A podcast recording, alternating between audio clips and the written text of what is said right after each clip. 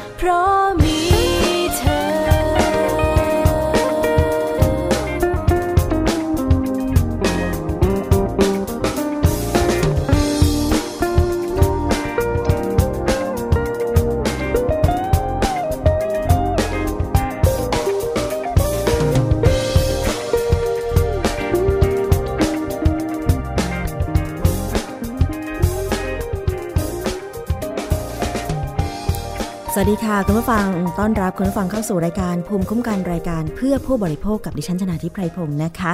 ที่ www.thaipbsonline.net แล้วฟังพร้อมกันอีก 6 สถานีค่ะ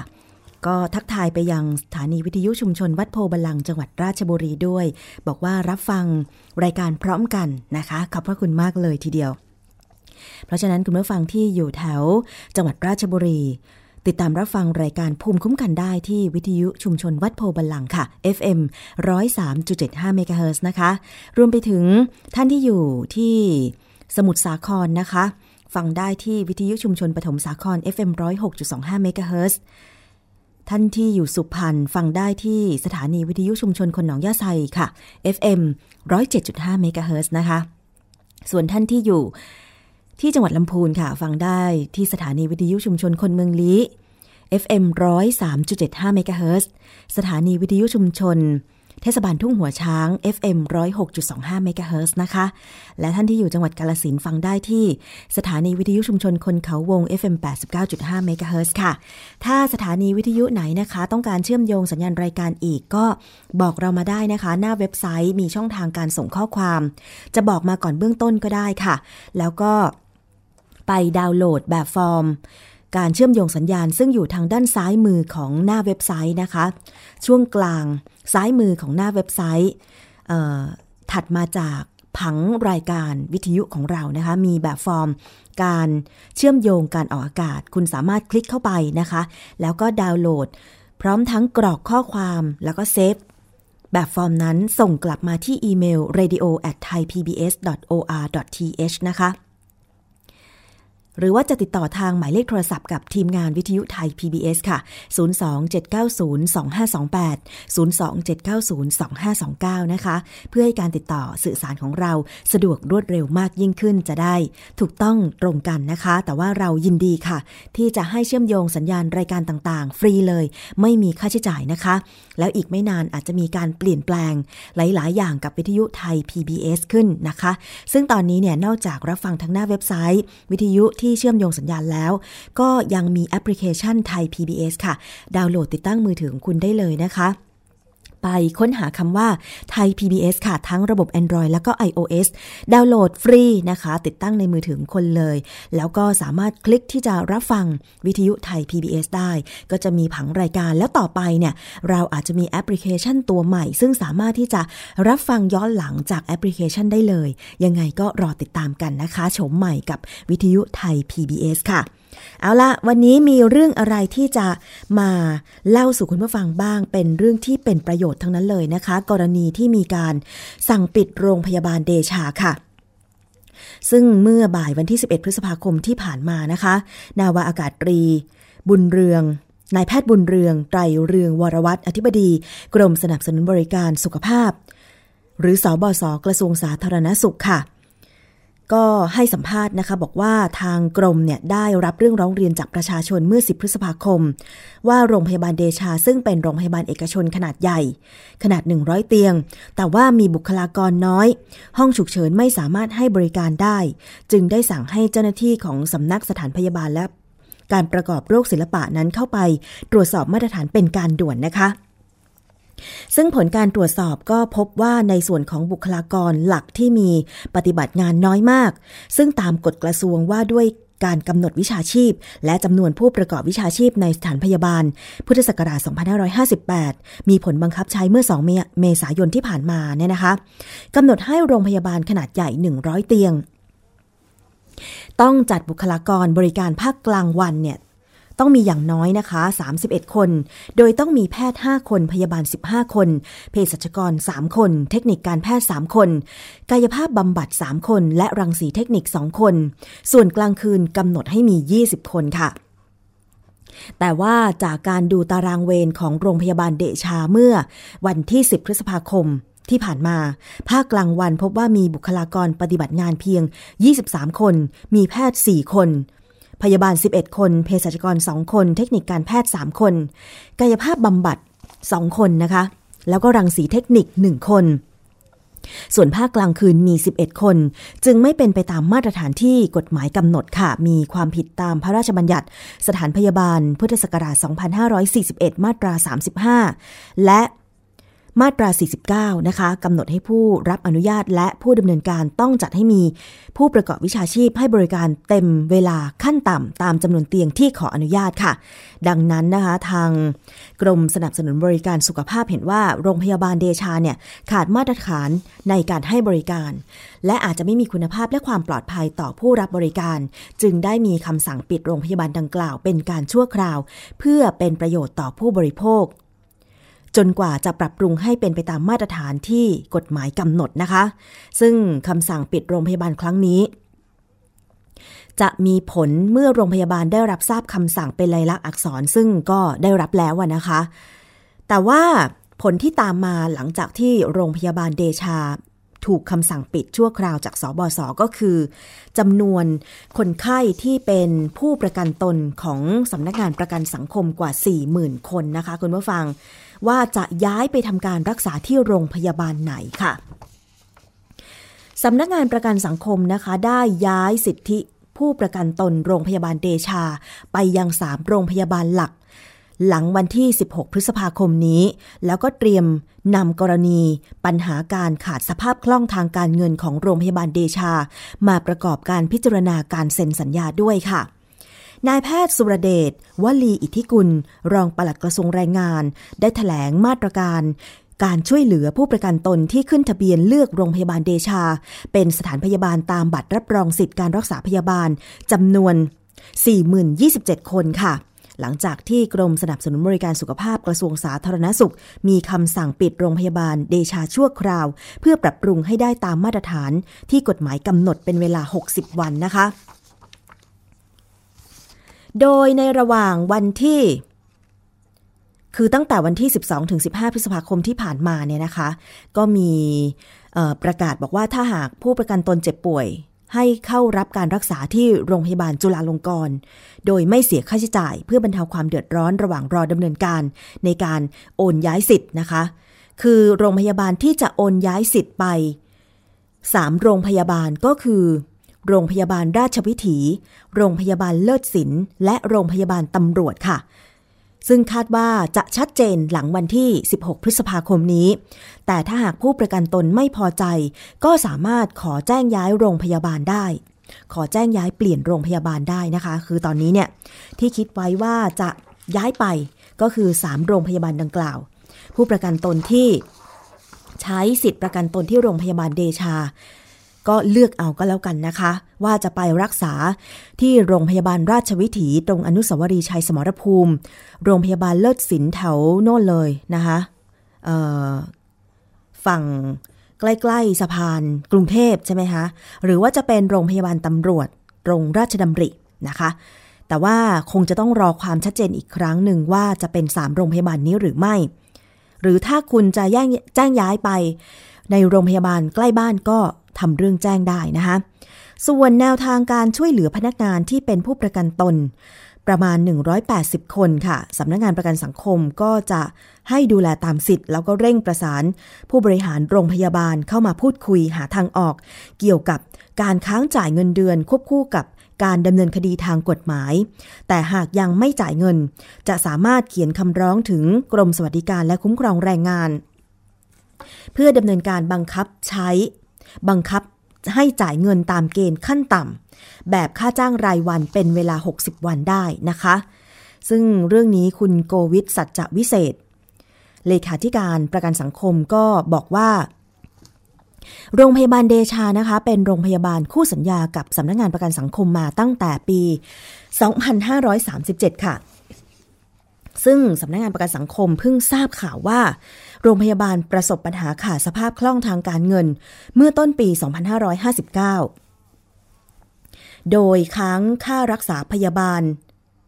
โรงพยาบาลจุฬาลงกรณ์กรณีส่งต่อผู้ป่วย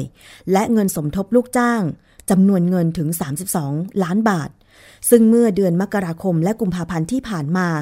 ประกันสังคมได้จ่ายเงินค่าเหมาจ่ายบริการทางการแพทย์ ให้โรงพยาบาลเดชาไปแล้วจำนวน 8 ล้านบาทนะคะ ก็หลังจากนี้ค่ะ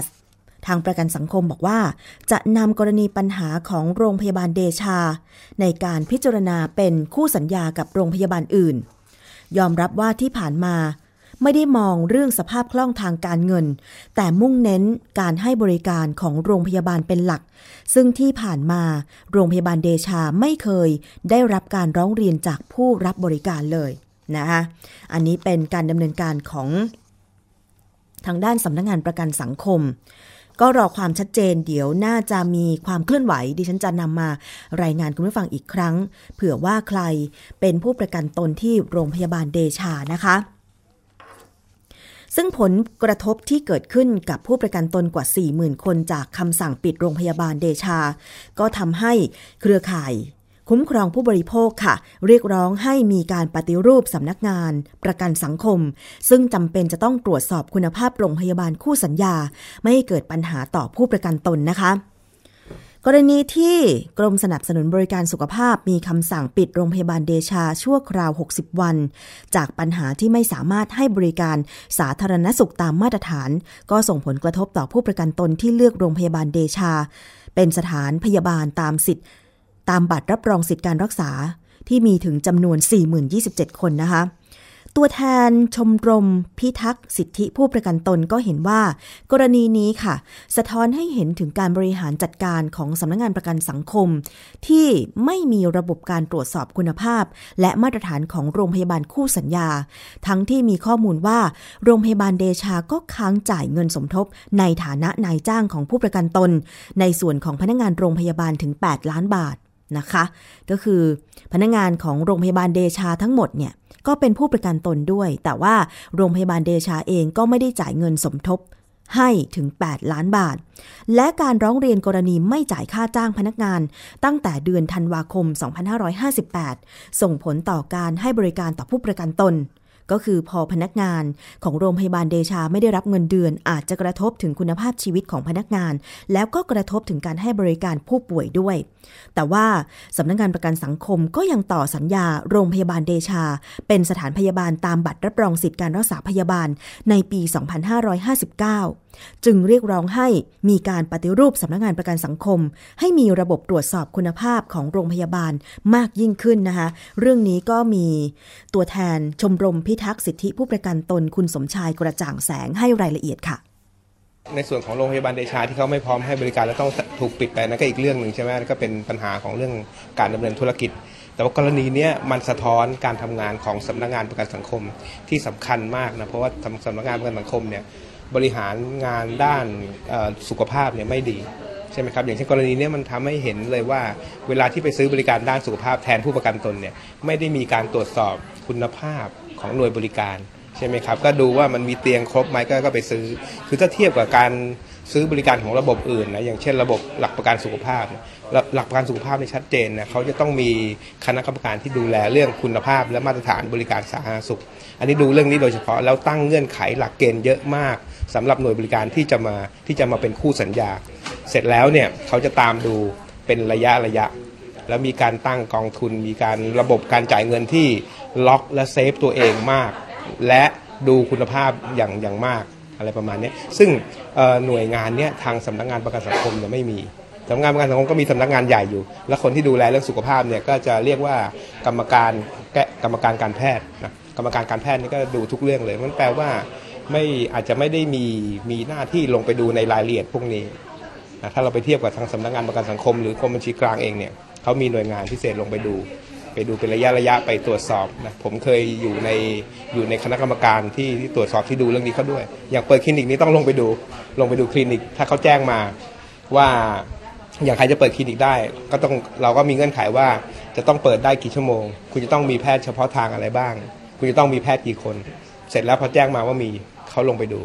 ถ้าสำนักงานประกันสังคมทำแบบนี้เนี่ยมารับรองว่าโรงพยาบาลเดชาเนี่ยไม่ได้ต่อสัญญาในปีต่อไปเพราะก็เห็นอยู่แล้วว่าโอ้มันไม่พร้อมละอะไรแบบนี้อันนี้อันนี้เป็นการชี้ที่ที่สำคัญใช่ไหมครับ กับอีกประเด็นหนึ่งก็คือการตั้งสิทธิประโยชน์ของทางทางประกันสังคมเนี่ย เป็นการตั้งสิทธิประโยชน์ที่ไม่ค่อยเอื้อต่อผู้ประกันตนสักเท่าไหร่เนี่ยอย่างเช่นเรื่องการย้ายสิทธิ์เรื่องอะไรแบบเนี้ยใช่ไหมครับ อย่างเช่น ประกันสังคมก็จะให้ย้ายสิทธิ์ได้ปีละครั้ง แล้วก็ครั้งหนึ่งก็ต้องรอในช่วงต้นปีนะอย่างกรณีเนี้ยสี่หมื่นคนที่อยู่โรงพยาบาลเดชา ก็ให้เขาย้ายสิทธิ์ไปเลยใช่ไหมครับ แต่ว่าประกันสังคมก็กลับไปใช้วิธีแก้ปัญหาว่า ไปมีโรงพยาบาลสำรองไว้ให้ 2 แห่งในกรุงเทพมหานครนี้ แล้วก็ไปเลือกเอา 2 แห่งนี้เท่านั้น ซึ่งมันจะไม่สะดวกกับผู้ประกันตนอยู่แล้ว เขาถึงได้ไปเลือกโรงพยาบาลเดชาตั้งแต่ตอนแรก ระบบบัตรทองเลือกได้ 4 ครั้ง อะไรอย่างนี้เป็นต้น อันนี้อันนี้ก็เป็นเป็นการวางสิทธิประโยชน์ด้านสุขภาพที่ไม่เอื้อต่อผู้ประกันตนค่ะ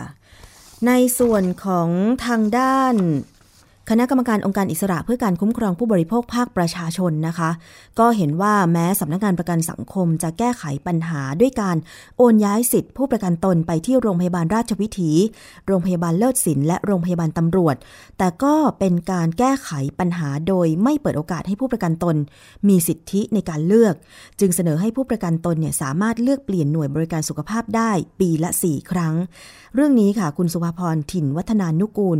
คณะกรรมการองค์การอิสสระเพื่อการคุ้มครองผู้บริโภคภาคประชาชนก็ให้รายรายละเอียดค่ะดิฉันคิดว่าปรากฏการโรงพยาบาลเดชานี่สำคัญมากเลยนะคะแล้วดิฉันเชื่อว่าอาจจะมีแบบโรงพยาบาลเดชาอีก แต่สิ่งที่สำคัญคือ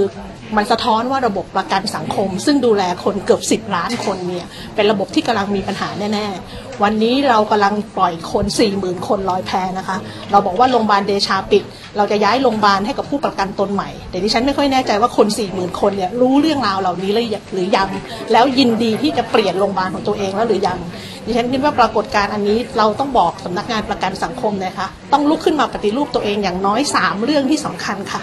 เรื่องที่ 1 ต้องขยายเวลาต้องเพิ่มการเลือกหน่วยบริการนะคะของคนที่อยู่ในสิทธิประกันสังคม ซึ่งโดยปกติคนที่อยู่ในสิทธิประกันสังคมเนี่ยเขาจะเลือกหน่วยบริการของตัวเองได้แค่เพียงปีละหนึ่งครั้งเท่านั้นเอง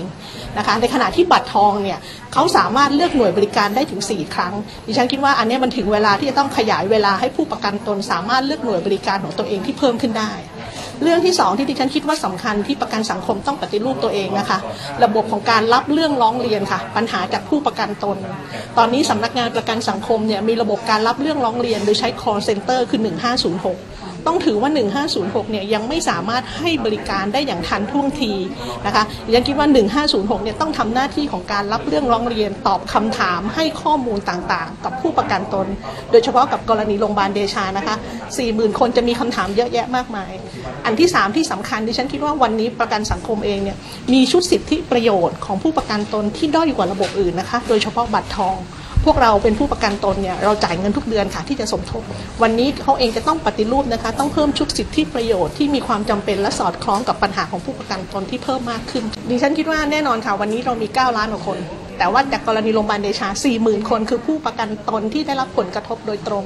ดิฉันอยากจะเชิญชวนจริงนะคะ ว่าให้ผู้ประกันตน 40,000 คนนี้ออกมาประกาศตัวเองค่ะ ว่าตัวเองกำลังได้รับความทุกข์ร้อนได้รับผลกระทบอย่างไรบ้าง แล้วทำข้อเสนอต่างๆ ให้ชัดเจน ดิฉันเชื่อว่าขณะนี้ไม่ว่าจะเป็นชมรมพิทักษ์สิทธิผู้ประกันตน หรือสภาองค์กรลูกจ้างต่างๆเนี่ยพร้อมที่จะเป็นแนวร่วม เพราะปรากฏการณ์ครั้งนี้มันไม่ใช่เป็นแค่โรงพยาบาลเดชาค่ะดิฉันคิดว่าเรื่องแบบนี้มันจะเกิดขึ้นกับอีกหลายโรงพยาบาลแต่ทำอย่างไรที่ผู้ประกันตนกลุ่มนี้จะลุกขึ้นมาทวงสิทธิ์ของตัวเอง แล้วทำให้เกิดการปฏิรูปกฎหมายประกันสังคม โดยเฉพาะกฎหมายของประกันสังคมที่เกี่ยวข้องกับการดูมาตรฐานของหน่วยบริการด้านสุขภาพค่ะค่ะ นั่นคือคุณสุภาพรถิ่นวัฒนานุกูลนะคะ คณะกรรมการองค์การอิสระเพื่อการคุ้มครองผู้บริโภคภาคประชาชนค่ะ แล้วนอกจากนี้นะคะ คุณสุภพรก็บอกว่า เรียกร้องให้สำนักงานประกันสังคมเนี่ยปรับปรุงหน่วย รับเรื่องราวร้องเรียน และให้ข้อมูล ในการแก้ไขปัญหาผู้ประกันตนอย่างทั่วถึง ปรับปรุงสิทธิปรับปรุงสิทธิประโยชน์ด้านสุขภาพ ให้เท่าเทียมกับหลักประกันสุขภาพอื่น ก็อย่างที่บอกไปว่า ดูเหมือนว่าผู้ประกันตน 9 ล้านคนที่จ่ายเงินสมทบส่วนหนึ่งนายจ้างจ่ายส่วนหนึ่งเนี่ยนะคะ ก็สิทธิในการรักษาพยาบาลเมื่อเทียบกับทั้งสิทธิ์ของข้าราชการ แล้วก็บัตรทองเนี่ยนะคะ ก็อาจจะยังไม่ครอบคลุม หรืออาจจะยังด้อยกว่าสิทธิ์อื่น ๆ ด้วย เพราะฉะนั้นจึงเรียกร้องค่ะ ให้มีการปรับปรุงเรื่องของสิทธิประโยชน์ในการเข้ารับการรักษาบริการด้านสุขภาพ ให้เท่าเทียมกับประกันสุขภาพอื่น ๆด้วย แล้วนอกจากนี้ค่ะ ทางด้าน คุณสมชายกระจ่างแสงชมรมพิทักษ์สิทธิผู้ประกันตนนะคะ ก็ยังตั้งข้อสังเกตเพิ่มเติมถึงการ การที่โรงพยาบาลเดชาเนี่ยค้างจ่ายเงินสมทบให้ประกันสังคมนะคะ เงินสมทบกรณีที่ลูกจ้างโรงพยาบาลเดชา เป็นผู้ประกันตนด้วย ซึ่งโรงพยาบาลเองก็ค้างจ่าย และค้างจ่ายเเงิน สมทบให้โรงพยาบาลจุฬากรณีที่มีการส่งต่อผู้ป่วยไปรักษาที่โรงพยาบาลจุฬาว่าทำไมสำนักงานประกันสังคม ไม่ทราบเรื่องแล้วก็ไม่ดำเนินการเข้ามาตรวจสอบก่อนหน้านี้ ถึงขั้นปล่อยให้มีการเเปิดบริการ โดยที่ไม่เป็นไปตามมาตรฐานตามกฎหมายนะคะ ซึ่งเรื่องนี้คุณสมชายเองก็มีการตั้งข้อสังเกตดังนี้ค่ะ อันนี้ผมก็ผมผมก็ได้ยินมาอย่างเช่น ชาวบ้านหรือคนแถวนั้นเขาอาจจะพูดว่าเอ๊ะโรงพยาบาลเขาก็เปิดเปิดปิดปิดไฟเป็นเวลานะเพราะว่าแบบไม่พร้อมให้บริการไม่มีคนคนน้อย หรือว่าบางช่วงเนี่ยมีหมอเนี่ยอยู่คนเดียว บุคลากรไม่พออะไรแบบเนี้ยซึ่งคนภายนอกหรือผู้ผู้ใช้บริการเนี่ยยังรู้เลยใช่ไหมครับแต่ว่าทางประกันสังคมเนี่ยไม่รู้ หรือว่าการค้างจ่ายเงินนะหรือว่าการค้างจ่ายเงินสมทบของโรงพยาบาลเดชา กับประกันสังคม อันนี้สำคัญนะไหมเอ้ยเขาค้างจ่ายเงินเขามีปัญหาเรื่องการเงินไหมใช่ไหมครับโรงพยาบาลเดชาเนี่ยเขามีขีดความสามารถในการรักษาอันส่วนหนึ่ง ถ้าเขารักษาไม่ได้เขาต้องส่งต่อไปที่โรงพยาบาลหนึ่งโรงพยาบาลที่เขาส่งต่อไปให้ครับเขาค้างเงินค่าจ่ายเงินค่าส่งต่อให้โรงพยาบาลนั้นเนี่ยตั้งหลายล้าน อย่างเงี้ยฮะอย่างเงี้ยประกันสังคมก็น่าจะรู้แล้วว่าเอ๊ะเขามีปัญหาทางด้านการเงินอะไรหรือเปล่าให้บริการได้ไหมอะไรกันเงี้ยต้องต้องตั้งคำถามเหล่านี้ด้วย นะครับแต่ผมคิดว่าสำนักงานประกันสังคมไม่ได้ทำและคิดว่าประเด็นนี้เป็นประเด็นที่ต้องต้องปฏิรูปประกันสังคมโดยโดยด่วนค่ะ นี่เป็นข้อเรียกร้องของทางด้านเครือข่ายผู้บริโภคนะคะ ยังไงคุณผู้ฟังที่รับฟังอยู่ในต่างจังหวัดเนี่ย ก็ต้องรับฟังไว้เป็นข้อมูล เผื่อว่าเป็นผู้ประกันตนแล้ว การติดต่อในการรักษาพยาบาลตามสิทธิประกันสังคมเนี่ย มันก็ มีทั่วประเทศเหมือนกันนะคะ ไม่เฉพาะกรณีโรงพยาบาลเดชา ฝากไว้เป็นกรณีศึกษาด้วยก็แล้วกัน แล้วก็คิดว่าจะมีความเคลื่อนไหวจากสำนักงานประกันสังคมนะคะว่า จะมีการปรับปรุงเรื่องของการทำงานไหม ว่าถ้าโรงพยาบาลคู่สัญญาไหน เริ่มมีปัญหาการให้บริการ ไม่ต้องไปรอฟังจากอ ผู้ประกันตนที่ร้องเรียนเข้าไปเพียงอย่างเดียว บางทีอาจจะต้องมีมาตรฐานในการตรวจสอบโรงพยาบาลเองของประกันสังคม แต่ในส่วนของผู้ประกันตนนะคะ คิดว่าถ้าไปใช้บริการโรงพยาบาลตามคู่สัญญาแล้ว แต่ว่าได้รับบริการที่ไม่เป็นไปตามมาตรฐานร้องเรียนไปที่สำนักงงานประกันสังคมได้ค่ะคุณผู้ฟัง แจ้งเรื่องเข้าไปเลยนะคะ อย่าเก็บเรื่องไว้คนเดียวแล้วก็บอกต่อๆกันมา เพราะไม่เช่นนั้นแล้วเนี่ย เดี๋ยวสำนักงานประกันสังคมก็จะบอกว่า ไม่ทราบไม่มีผู้ใช้บริการร้องเรียนโรงพยาบาลนี้เลย ก็เลยไม่ได้เข้าไปตรวจสอบ จนกระทั่ง มันมีปัญหาเรื่องของการให้บริการที่ไม่ได้มาตรฐาน ซึ่งอาจจะส่งผลกระทบในระยะยาวได้นะคะ อย่างที่โรงพยาบาลเดชาเนี่ยมีแพทย์ไม่เป็นไปตามที่กฎหมายกำหนด รวมไปถึงห้องฉุกเฉินก็ไม่สามารถที่จะ ให้บริการได้ อันนี้ถือว่าไม่เป็นไปตามกฎหมายของการขออนุญาตตั้งโรงพยาบาล 100 เตียงนะคะ อันนี้ก็ฝากผู้ประกันตนแล้วก็ผู้บริโภคทุกท่านช่วยพิจารณาแล้วก็ไว้เป็นข้อมูลนะคะ ถ้าเกิดเป็นผู้ประกันตนแล้วมีปัญหาแจ้งไปเลยค่ะที่สำนักงงานประกันสังคมนะคะ เอาล่ะช่วงนี้มีเพลงให้ฟังเพราะๆกันก่อน เดี๋ยวช่วงหน้ามาติดตามในส่วนของรายรายการกันต่อ รวมไปถึงช่วงนานาสาระค่ะ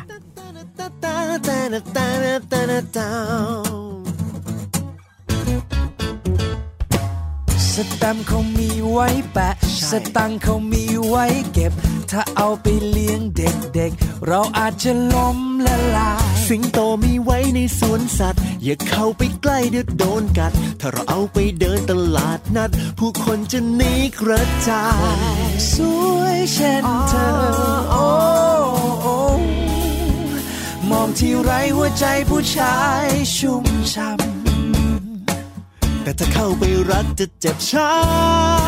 ำก็รู้ว่าเพลงทั่วๆไปวิธีใช้เพื่อฟังเท่านั้น ก็รู้ว่ายาที่หมอให้ วิธีใช้เช้าเย็นอาหารกลางวันถ้าไม่รู้วิธีจะรักเธอไม่มีแปะเขียนไว้ตรงด้านล่างเลยรักเธอไปหมดหัวใจทั้งที่เธอใช้เพื่อมองเท่านั้น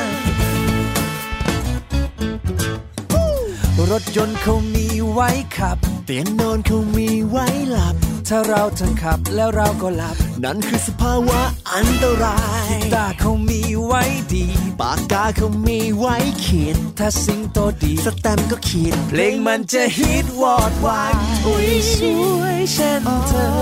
โอ้มองที่ไรหัวใจผู้ชายชุ่มช่ำ แต่ถ้าเข้าไปรักจะเจ็บช้ำก็รู้ว่าเพลงทั่วไป วิธีใช้เพื่อฟังเท่านั้น ก็รู้ว่ายาที่หมอให้ วิธีใช้เช้าเย็นอาหารกลางวัน แต่ไม่รู้วิธีจะรักเธอไม่มีแปะเขียนไว้ตรงด้านล่างเลยรักเธอไปหมดหัวใจที่เธอใช้เพื่อมองเท่านั้นใดๆก็ตามในโลกนี้ล้วนมีหน้าที่ของมัน รู้จักคิดรู้จักใช้ทั้งกายและใจจะสุขสันต์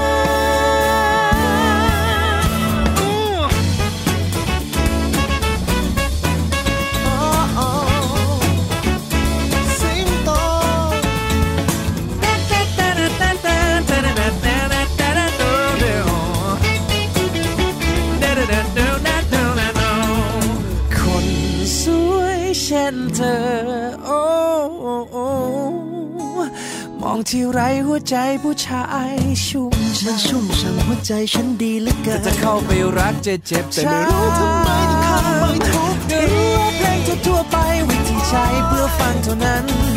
ก็รู้ว่ายาที่หมอให้ วิธีใช้เช้าเย็นอาหารกลางวัน แต่ไม่รู้วิธีจะรักเธอไม่มีแปะเขียนไว้ตรงด้านล่างเลยรักเธอไปหมดหัวใจ ทั้งที่เธอใช้เพื่อมองเท่านั้น และฉันก็มีแค่หัวใจ ที่มีวิธีใช้เพื่อรักเธอ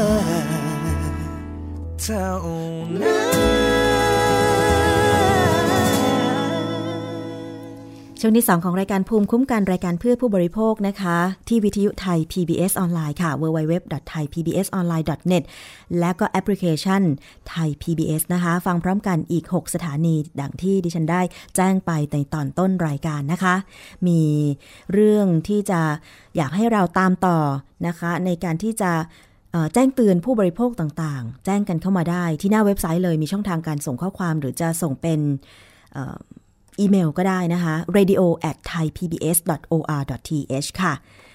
มาถึงช่วงนี้นะคะ ก่อนที่เราจะไปฟังนานาสาระกับคุณยุสพร ก็มีเรื่องด่วนเรื่องร้อน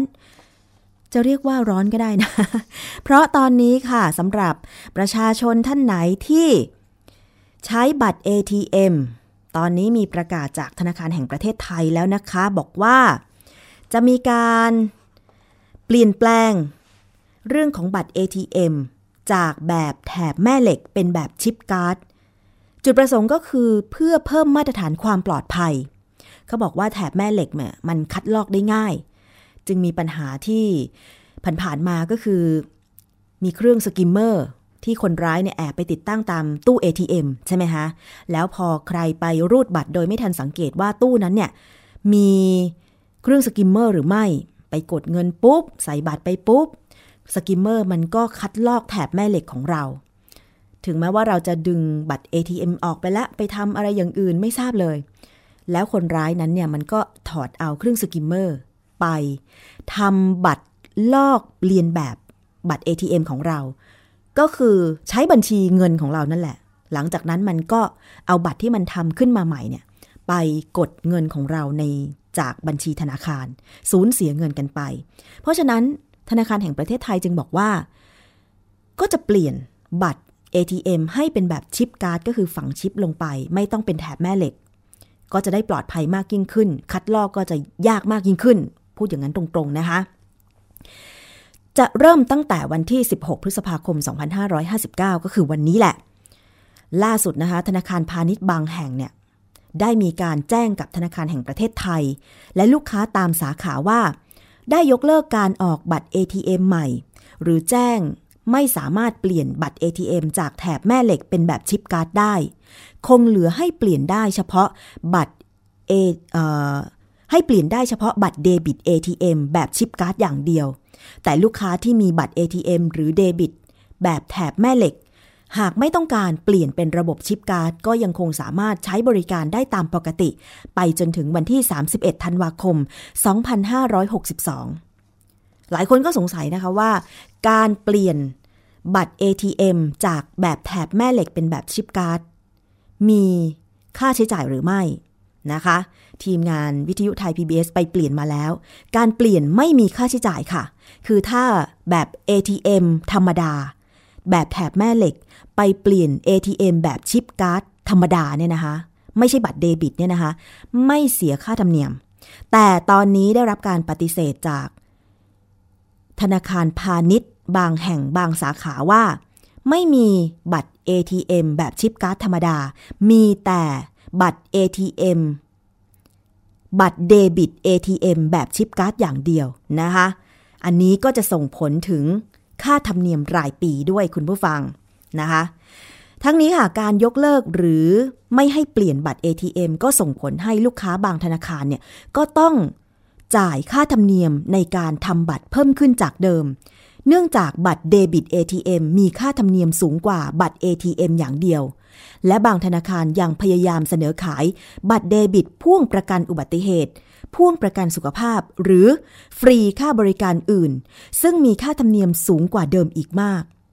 อย่างไรก็ดีนะคะ บางธนาคารยังคงเรียกเก็บค่าธรรมเนียมบัตรทั้งสองประเภทเท่ากัน แต่หากใครจะเปลี่ยนจากบัตรแถบแม่เหล็ก เป็นชิปการ์ด จะต้องเสียเพิ่ม 100 บาทด้วยนะคะนอกจากนี้ค่ะยังได้รับเรื่องร้องเรียนจากลูกค้าที่ต้องการ เปลี่ยนบัตรด้วยว่า มีสาขาธนาคารบางแห่งแจ้งว่า บัตร ATM หมดไม่สามารถเปลี่ยนได้ เหลือให้เปลี่ยนเฉพาะบัตรเดบิต ATM เท่านั้น แต่หากลูกค้าต้องการทำบัตร ATM อย่างเดียวจริง ก็ต้องรอมาทำวันอื่น ซึ่งไม่สามารถระบุได้ว่าจะเป็นวันไหน ส่งผลให้ลูกค้าของธนาคาร โดยเฉพาะประชาชนที่อยู่ต่างจังหวัด ซึ่งต้องเดินทางมาไกลเนี่ยอย่างเช่นบางคนอยู่ต่างอำเภอ ต้องไปเปลี่ยนบัตร ATM ที่สาขาธนาคารในตัวเมือง เดินทางไกลได้รับความเดือดร้อนนะคะ รวมถึงลูกค้าจำนวนไม่น้อย ต้องการทำแค่บัตร ATM อย่างเดียว เพื่อใช้เฉพาะกดเงินสดจากตู้ ATM เพราะว่าหากจะรูด ซื้อสินค้าออนไลน์ก็จะเลือกใช้บัตรเครดิตแทนก็คือ ที่แบงก์มีเนี่ยมันเกินความจำเป็นของลูกค้านะคะเพราะลูกค้าต้องการบัตร ATM ที่กดเงินจากตู้ ATM อย่างเดียว ไม่ต้องการ พ่วงด้วยประกันหรือไม่ต้องการพ่วงด้วยบัตรเดบิต ที่เสียค่าธรรมเนียมแพงกว่านะคะจึงเป็นเหตุให้ประชาชนเนี่ยร้องเรียนไปที่สาขาของธนาคาร และดิฉันแนะนำให้ร้องเรียนไปที่ธนาคารแห่งประเทศไทยด้วยนะคะคุณผู้ฟัง มีข้อมูลเกี่ยวกับค่าธรรมเนียมในการเปลี่ยนบัตรชิปการ์ดแบบใหม่ พบว่าส่วนใหญ่ธนาคารจะคิดค่าธรรมเนียมแรกเข้าเท่าเดิม ไม่ว่าจะนำบัตรเก่ามาเปลี่ยนหรือไม่ แต่จะแต่การจ่ายค่าธรรมเนียมรายปีแพงกว่าบัตร ATM นะคะโดยธนาคารพาณิชย์ส่วนใหญ่จะคิดค่าธรรมเนียมรายปี บัตรเดบิตชิปการ์ด แบบไม่มีประกัน เริ่มต้นใบที่ 200ถึง350 บาท แต่หากเป็นบัตรแบบมีประกันจะเริ่มต้นที่ใบละ 350ถึง3,500 บาท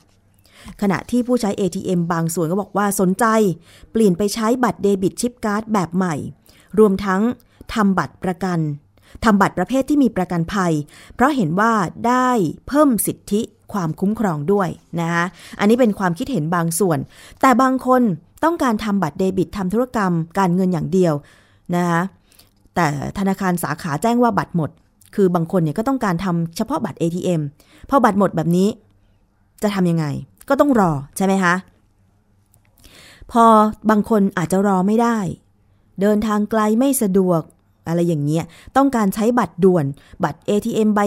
อันเก่าเนี่ยหักไปบ้างอะไรไปบ้าง จึงจำเป็นต้องทำบัตรแบบมีพ่วงประกัน ซึ่งค่าธรรมเนียมรายปีสูงกว่า และมักไม่รู้ตัวว่าถูกหักค่าธรรมเนียมดังกล่าวด้วยนะคะ คุณผู้ฟัง ก่อนหน้านี้นางทองอุไรลิมปิติรองผู้ว่าการด้านเสถียรภาพสถาบันการเงินธนาคารแห่งประเทศไทยก็บอกว่า แบงก์ชาติไม่ได้ห้ามธนาคารพาณิชย์ขายประกันพ่วงในบัตร และไม่ได้ออกหลักเกณฑ์ ควบคุมเป็นกรณีพิเศษ แต่จะส่งเจ้าหน้าที่แบงก์ชาติ แฝงตัวเป็นลูกค้าธนาคารเข้าติดตามปัญหาดังกล่าวอย่างใกล้ชิด อันนี้มีการบอกจากรองผู้ว่าการ ด้านเสถียรภาพสถาบันการเงินของธนาคารแห่งประเทศไทย แต่ดิฉันคิดว่า ในฐานะประชาชนคงอยากให้ธนาคารแห่งประเทศไทยดำเนินการอย่างใดอย่างหนึ่งเพื่อไม่ให้ธนาคารสาขาต่างๆ บีบบังคับเอากับลูกค้าให้ทำบัตรเดบิต ATM แบบชิปการ์ด แล้วก็เรียกค่าธรรมเนียมแพง เพราะบางคนไม่ต้องการใช้นะคะ คุณผู้ฟัง เอาละจบเรื่องของบัตร ATM ไป แต่ดิฉันจะติดตามความคืบหน้าถ้าเป็นไปได้เดี๋ยวจะลองติดต่อไปที่ธนาคารแห่งประเทศไทย เพื่อถามความคืบหน้านะคะเอาล่ะตอนนี้ไปฟังนานาสาระกันค่ะ นานาสาระ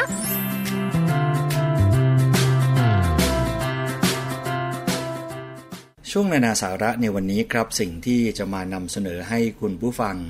ได้ติดตามรับฟัง นะครับ เป็นเรื่องใกล้ตัวอีกเช่นเดียวกัน เรื่องใกล้ตัวที่ว่านี้คือปัญหาใหญ่ของคุณผู้ฟังหลาย ๆ ท่านนะครับ ปัญหาที่ว่านี้ก็คือเรื่องของไขมันในชีวิตประจำวัน ซึ่งหลายคนไม่ต้องการ หลายคนรู้อยู่นะครับว่าไขมันเป็นต้นต่อสำคัญที่ทำให้มีร่างกายอ้วน และเมื่ออ้วนแล้วเนี่ยก็จะตามมาด้วยโรคภัยไข้เจ็บต่างๆ นานานะครับ วันนี้สิ่งที่นานาสาระอยากจะมานำเสนอเนี่ยก็เลยเป็นเรื่องของการกินไขมันอย่างไร ถึงจะบอกว่ากินเป็นนะครับ กินไขมันอย่างไร กินให้เป็นที่ว่านี้ สิ่งหนึ่งเลยที่เมื่อพูดถึงไขมัน หลายคนมักจะนึกถึงแวบแรกขึ้นมาคือน้ำมัน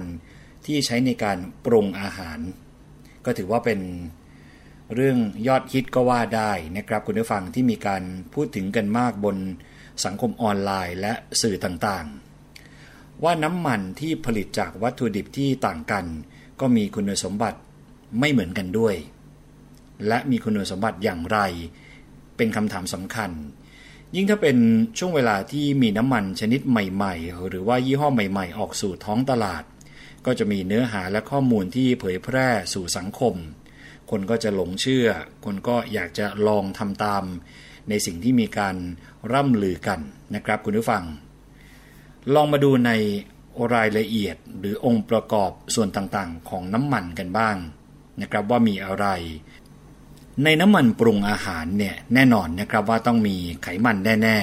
ๆ แล้วคนเราควรจะได้รับ ปริมาณของไขมันเนี่ยเข้าสู่ร่างกายมากน้อยขนาดไหนต่อวัน ผมเชื่อว่านี่คือคำถามสำคัญที่หลายคนตั้งคำถามนี้ไว้ในใจนะครับว่าควรจะมีปริมาณไขมันเข้าเท่าไหร่ และวิธีการที่จะเอาออกอย่างไรและจำนวนเท่าไหร่ด้วย เรื่องปริมาณไขมันนี้นะครับคุณผู้ฟังองค์การอนามัยโลกหรือว่า WHO และองค์การ อาหารและเกษตรแห่งสหประชาชาติ หรือว่า FAO เขาแนะนำแนวทางในการกินไขมันสำหรับคนทั่วไปนะครับว่า เพื่อสุขภาพที่ดี เราควรจะได้รับพลังงานจากไขมันไม่เกินร้อยละ 30 ของพลังงานทั้งหมดครับ โดยได้กรดไขมันอิ่มตัวไม่เกินร้อยละสิบในคนปกติ และไม่เกินร้อยละเจ็ดสำหรับคนที่มี ความเสี่ยงต่อการเป็นโรคหัวใจ พูดอย่างนี้เนี่ยก็อาจจะยังไม่เห็นภาพ ลองมาดูตัวอย่างกันนะครับ ตัวอย่างเช่น ถ้าร่างกายของเราต้องการพลังงานวันละ 2,000 กิโลแคลอรี่ควรได้พลังงานจากไขมันไม่เกิน 600 กิโลแคลอรี่ หรือคิดเป็นไขมันประมาณ 65-67 กรัม ซึ่งปริมาณไขมันดังกล่าวนี้เนี่ยหมายความรวมถึงไขมันที่ได้จากอาหารทั้งหมดนะครับ ซึ่งก็ประกอบด้วยกรดไขมันอิ่มตัวไม่เกินร้อยละสิบของพลังงานทั้งหมด กรดไขมันไม่อิ่มตัวหลายตำแหน่ง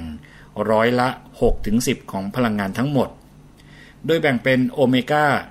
6ร้อยละ5-8 ของพลังงานทั้งหมด และโอเมก้า3ร้อยละ 1-2 ของพลังงานทั้งหมด กรดไขมันทรานส์นะครับต่ำกว่าร้อยละ 1 ของพลังงานทั้งหมด ส่วนที่เหลือคือโอเมก้า 9 หรือกรดไขมันไม่อิ่มตัว 1ตำแหน่ง คราวนี้ลองมาดูกันต่อครับคุณผู้ฟังที่เรียกกันว่ากรดไขมันเนี่ยคืออะไร ไขมันที่มีในอาหารตามธรรมชาติ ส่วนใหญ่อยู่ในรูปแบบที่เรียกว่าไตรกลีเซอไรด์ซึ่งร่างกายเนี่ยไม่สามารถนำไปใช้ประโยชน์ได้โดยตรงนะครับจำเป็นต้องถูกย่อยเป็นกรดไขมันก่อน จากนั้นกรดไขมันจึงถูกนำมาใช้เป็นพลังงานที่คนเราใช้ทำในกิจกรรมต่างๆ ครับ ไขมันที่ร่างกายได้รับเข้าไปเนี่ยจะให้พลังงานมากถึง 9 กิโลแคลอรี่ต่อ 1 กรัม แต่ถ้ากินไขมันมากน้ำหนักตัวก็จะเพิ่มขึ้นและอ้วน เรื่องนี้เราทราบกันเป็นอย่างดีอยู่แล้วนะครับคุณผู้ฟัง แต่จริงๆ แล้วเนี่ยไขมัน ไม่ได้ทำให้น้ำหนักตัวเพิ่มขึ้นอย่างเดียวนะครับ เพราะว่าไขมันยังทำหน้าที่เป็นฉนวนป้องกันความร้อนของเนื้อเยื่อใต้ผิวหนัง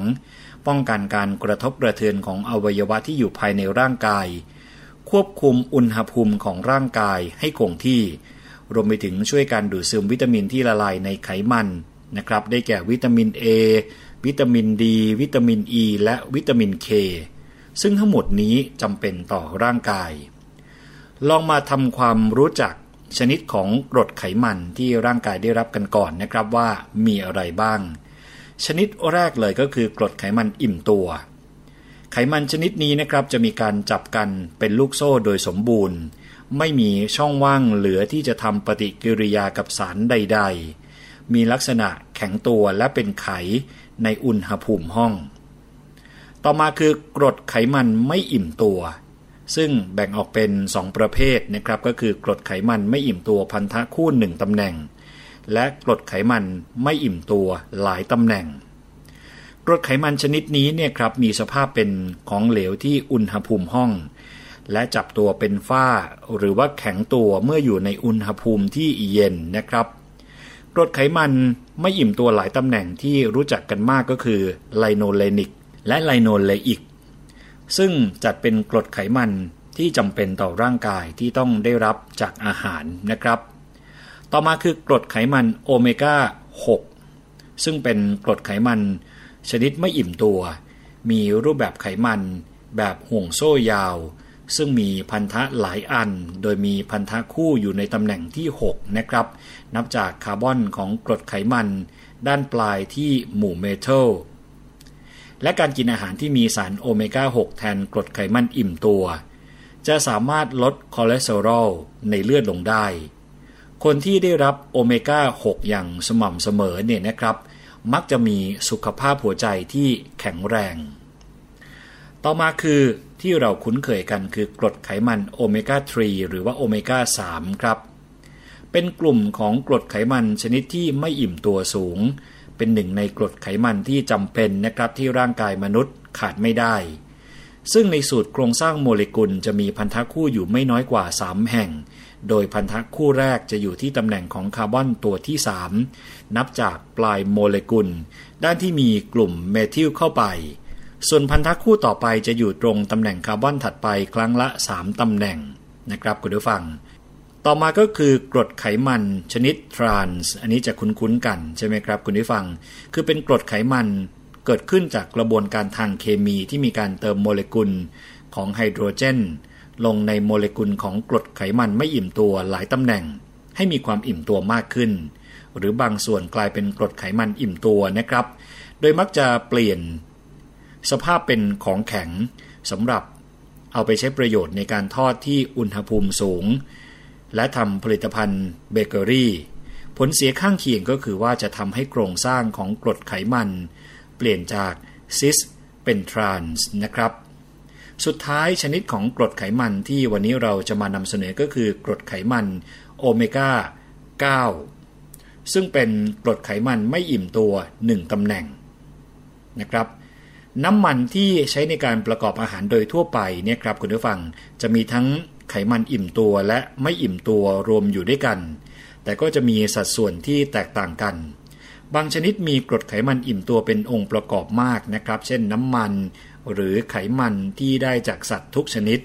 และรวมไปถึงน้ำมันมะพร้าวด้วยสำหรับกรดไขมันไม่อิ่มตัวหลายตำแหน่งเนี่ยก็จะพบมากในน้ำมันถั่วเหลือง น้ำมันดอกทานตะวันเป็นต้นนะครับ ซึ่งกรดไขมันแต่ละชนิดก็จะมีผลต่อร่างกายต่างกัน โดยเฉพาะการเปลี่ยนแปลงของระดับคอเลสเตอรอลในเลือด ลองมาดูกันนะครับว่ากรดไขมันในแต่ละชนิดเนี่ยแหล่งอาหารคืออะไร และมีผลต่อระดับคอเลสเตอรอลในเลือดอย่างไรนะครับคุณผู้ฟัง อย่างแรกเลยคือกรดไขมันอิ่มตัว แหล่งอาหารสำคัญก็คือนม เนย ชีส เนื้อสัตว์ น้ำมันจากสัตว์ กะทิ มะพร้าว น้ำมันมะพร้าว และน้ำมันปาล์มผลต่อระดับคอเลสเตอรอลในเลือดเนี่ยนะครับก็คือว่า จะเพิ่มคอเลสเตอรอลที่ดีหรือว่า HDL และรวมไปถึงเพิ่มคอเลสเตอรอลแบบไม่ดีด้วยก็คือ LDL นะครับ ต่อมาคือกรดไขมันไม่อิ่มตัวพันธะคู่หนึ่งตำแหน่ง แหล่งอาหารสำคัญก็คือน้ำมันมะกอก น้ำมันรำข้าว น้ำมันคาโนล่า น้ำมันถั่วลิสง ถั่วเปลือกแข็ง และอะโวคาโด ผลต่อระดับคอเลสเตอรอลในเลือดเนี่ย จะลดคอเลสเตอรอลที่ไม่ดีหรือว่า LDL ลง อันนี้ก็ถือว่าเป็นสิ่งที่ดีนะครับ ต่อมาคือกรดไขมันไม่อิ่มตัวหลายตำแหน่ง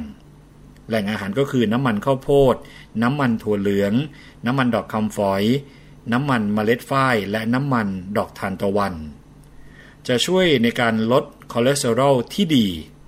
หรือว่า HDL และลดคอเลสเตอรอลชนิดที่ไม่ดีหรือว่า LDL นะครับชนิดกรดไขมันต่อมาก็คือกรดไขมันชนิดทรานส์แหล่งอาหารก็คือมาการีน เนยขาว ผลิตภัณฑ์เบเกอรี่ และอาหารที่ใช้น้ำมันซ้ำผลต่อระดับคอเลสเตอรอลในเลือดเนี่ยก็จะลดคอเลสเตอรอลที่ดีหรือว่า HDL แต่กลับเพิ่มคอเลสเตอรอลไม่ดีหรือ LDL นะครับ แน่นอนนะครับว่ากรดไขมันทรานส์ทุกคนควรจะหลีกเลี่ยง เพราะว่ามีผลเสียต่อร่างกายมากที่สุดก็ว่าได้ กรดไขมันทรานส์เนี่ยนะครับนอกจากจะทำให้คอเลสเตอรอลที่ไม่ดีกับร่างกายเพิ่มขึ้นแล้ว ยังกลับไปลดคอเลสเตอรอลที่ดีกับร่างกายลงอีกด้วย ไขมันชนิดทรานส์เนี่ยพบมากในผลิตภัณฑ์ไขมัน ที่ผ่านกระบวนการเคมีนะครับที่เรียกว่ากระบวนการไฮโดรเจเนชันตัวอย่างก็อย่างเช่น เนยเทียม เนยขาว shortening น้ำมันที่ใช้ทอดกรอบนะครับ ซึ่งเหล่านี้เนี่ย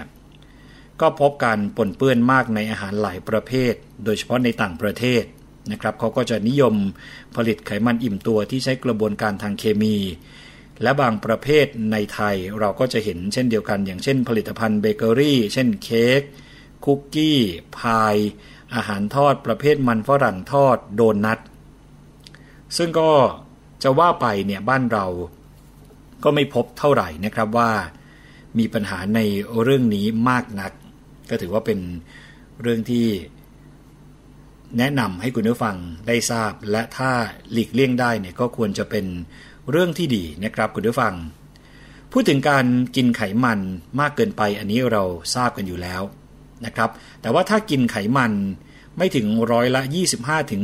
30 ต่อพลังงานทั้งหมดเนี่ยโทษของไขมันก็จะไม่ชัดเจน เรื่องชนิดของไขมันก็จะมีปัญหาน้อยกว่านะครับ เพราะว่า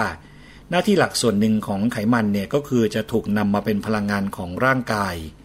ถ้าถูกนำออกไปใช้เป็นพลังงานทั้งหมด อันนี้ก็จะไม่มีปัญหากับสุขภาพ ไม่ไปเกิดการทำลายหรือว่าทำให้สูญเสียต่างๆ เป็นประเด็นที่ค่อนข้างชัดนะครับว่า ถ้าไขมันที่กินเข้าไปเนี่ยถูกใช้เป็นพลังงานทั้งหมด ส่วนนี้ก็จะไม่มีปัญหาเท่ากับการที่เราบริโภคหรือว่ากินมากจนเกินไป ซึ่งตรงนี้เนี่ยก็แน่นอนว่าจะตามมาด้วยพลังงานจากไขมันส่วนเกิน เมื่อมีส่วนเกิน ก็จะส่งผลเสียต่อสุขภาพมากยิ่งขึ้น ถ้าไม่กินเกินร้อยละ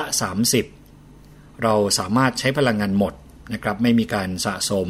ไม่เกิดการสูญเสีย ดังนั้นการจำกัดในเรื่องของการกินไขมันก็มีความสำคัญ เรื่องของชนิดของไขมันก็จะเห็นนะครับว่าน้ำมันหลายชนิดเนี่ยมีการกล่าวอ้างต่างๆ มากมาย อย่างเช่น ไขมันอิ่มตัว ไม่เกินร้อยละสิบตรงนี้เราจะเห็นนะครับว่าพลังงานของไขมันทั้งหมดร้อยละ 30 ถ้าไม่เกินร้อยละสิบก็คือ1ใน3 ของไขมันที่กินทั้งหมด คือไม่ควรเกิน 1 ใน 3 ของไขมันอิ่มตัวคำว่าอิ่มตัวเนี่ยคือไขมันที่ใส่ตู้เย็นแล้วเป็นไขนะครับ อันนี้คือถ้ามองแบบชาวบ้านชาวบ้านเขามองกัน โดยส่วนใหญ่เนี่ยน้ำมันที่อยู่ในแถบเมืองไทย แถบบ้านเรา แถบเมืองร้อนเนี่ยส่วนใหญ่จะเป็นไขมันอิ่มตัว มันอิ่มตัวเนี่ยข้อดีก็คือไม่เหม็นหืน คือเหม็นหืนค่อนข้างยาก เวลาทอดน้ำมันเนี่ยก็หืนยาก เปลี่ยนสภาพน้อยกลายเป็นทอดกรอบ ใช้อุณหภูมิสูงก็ยังกรอบ ใช้ประโยชน์ก็คือในเรื่องของการทอด แต่ข้อเสียก็คือทำให้ LDL เพิ่มขึ้น และมีผลต่อการเพิ่มคอเลสเตอรอลในเลือดนะครับ ส่วนไขมันอิ่มตัวหลายตำแหน่งหรือว่ากรดไขมันเชิงซ้อนข้อดีก็คือกินเข้าไปแล้ว LDL จะลดลง ข้อเสียคือหืนง่ายมาก เพราะว่าเวลาหืนแล้วเนี่ยจะเกิดอนุมูลอิสระ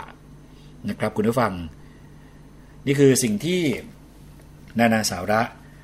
มานำเสนอให้คุณผู้ฟังได้ติดตามรับฟังนะครับ โดยที่เราลงรายละเอียดในเรื่องของไขมัน ให้คุณผู้ฟังได้ทราบกัน นานาสาระต้องขอขอบคุณข้อมูลดีๆนะครับ จากนิตยสารหมอชาวบ้าน ข้อมูลจากศาสตราจารย์ ดรวิสิทธิ์จวสิทธิ์ และผู้ช่วยศาสตราจารย์ ดรวันธนีเกลียงสินยศ สถาบันโภชนาการมหาวิทยาลัยมหิดลครับ เราจะกลับมาพบกันอีกครั้งหนึ่งในช่วงนานาสาระ ในรายการภูมิคุ้มกัน วันพฤหัสบดีที่กำลังจะมาถึงนี้ครับ วันนี้ผมยศพรพยุงสุวรรณลาไปก่อนแล้ว สวัสดีครับ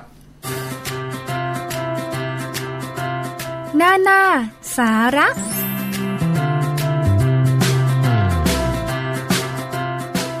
ค่ะ วันนี้ดิฉันชนะทิพไพรพงศ์ต้องลาไปก่อนนะคะ สวัสดีค่ะ เกราะป้องกัน เพื่อการเป็นผู้บริโภคที่ฉลาดซื้อ และฉลาดใช้ ในรายการ ภูมิคุ้มกัน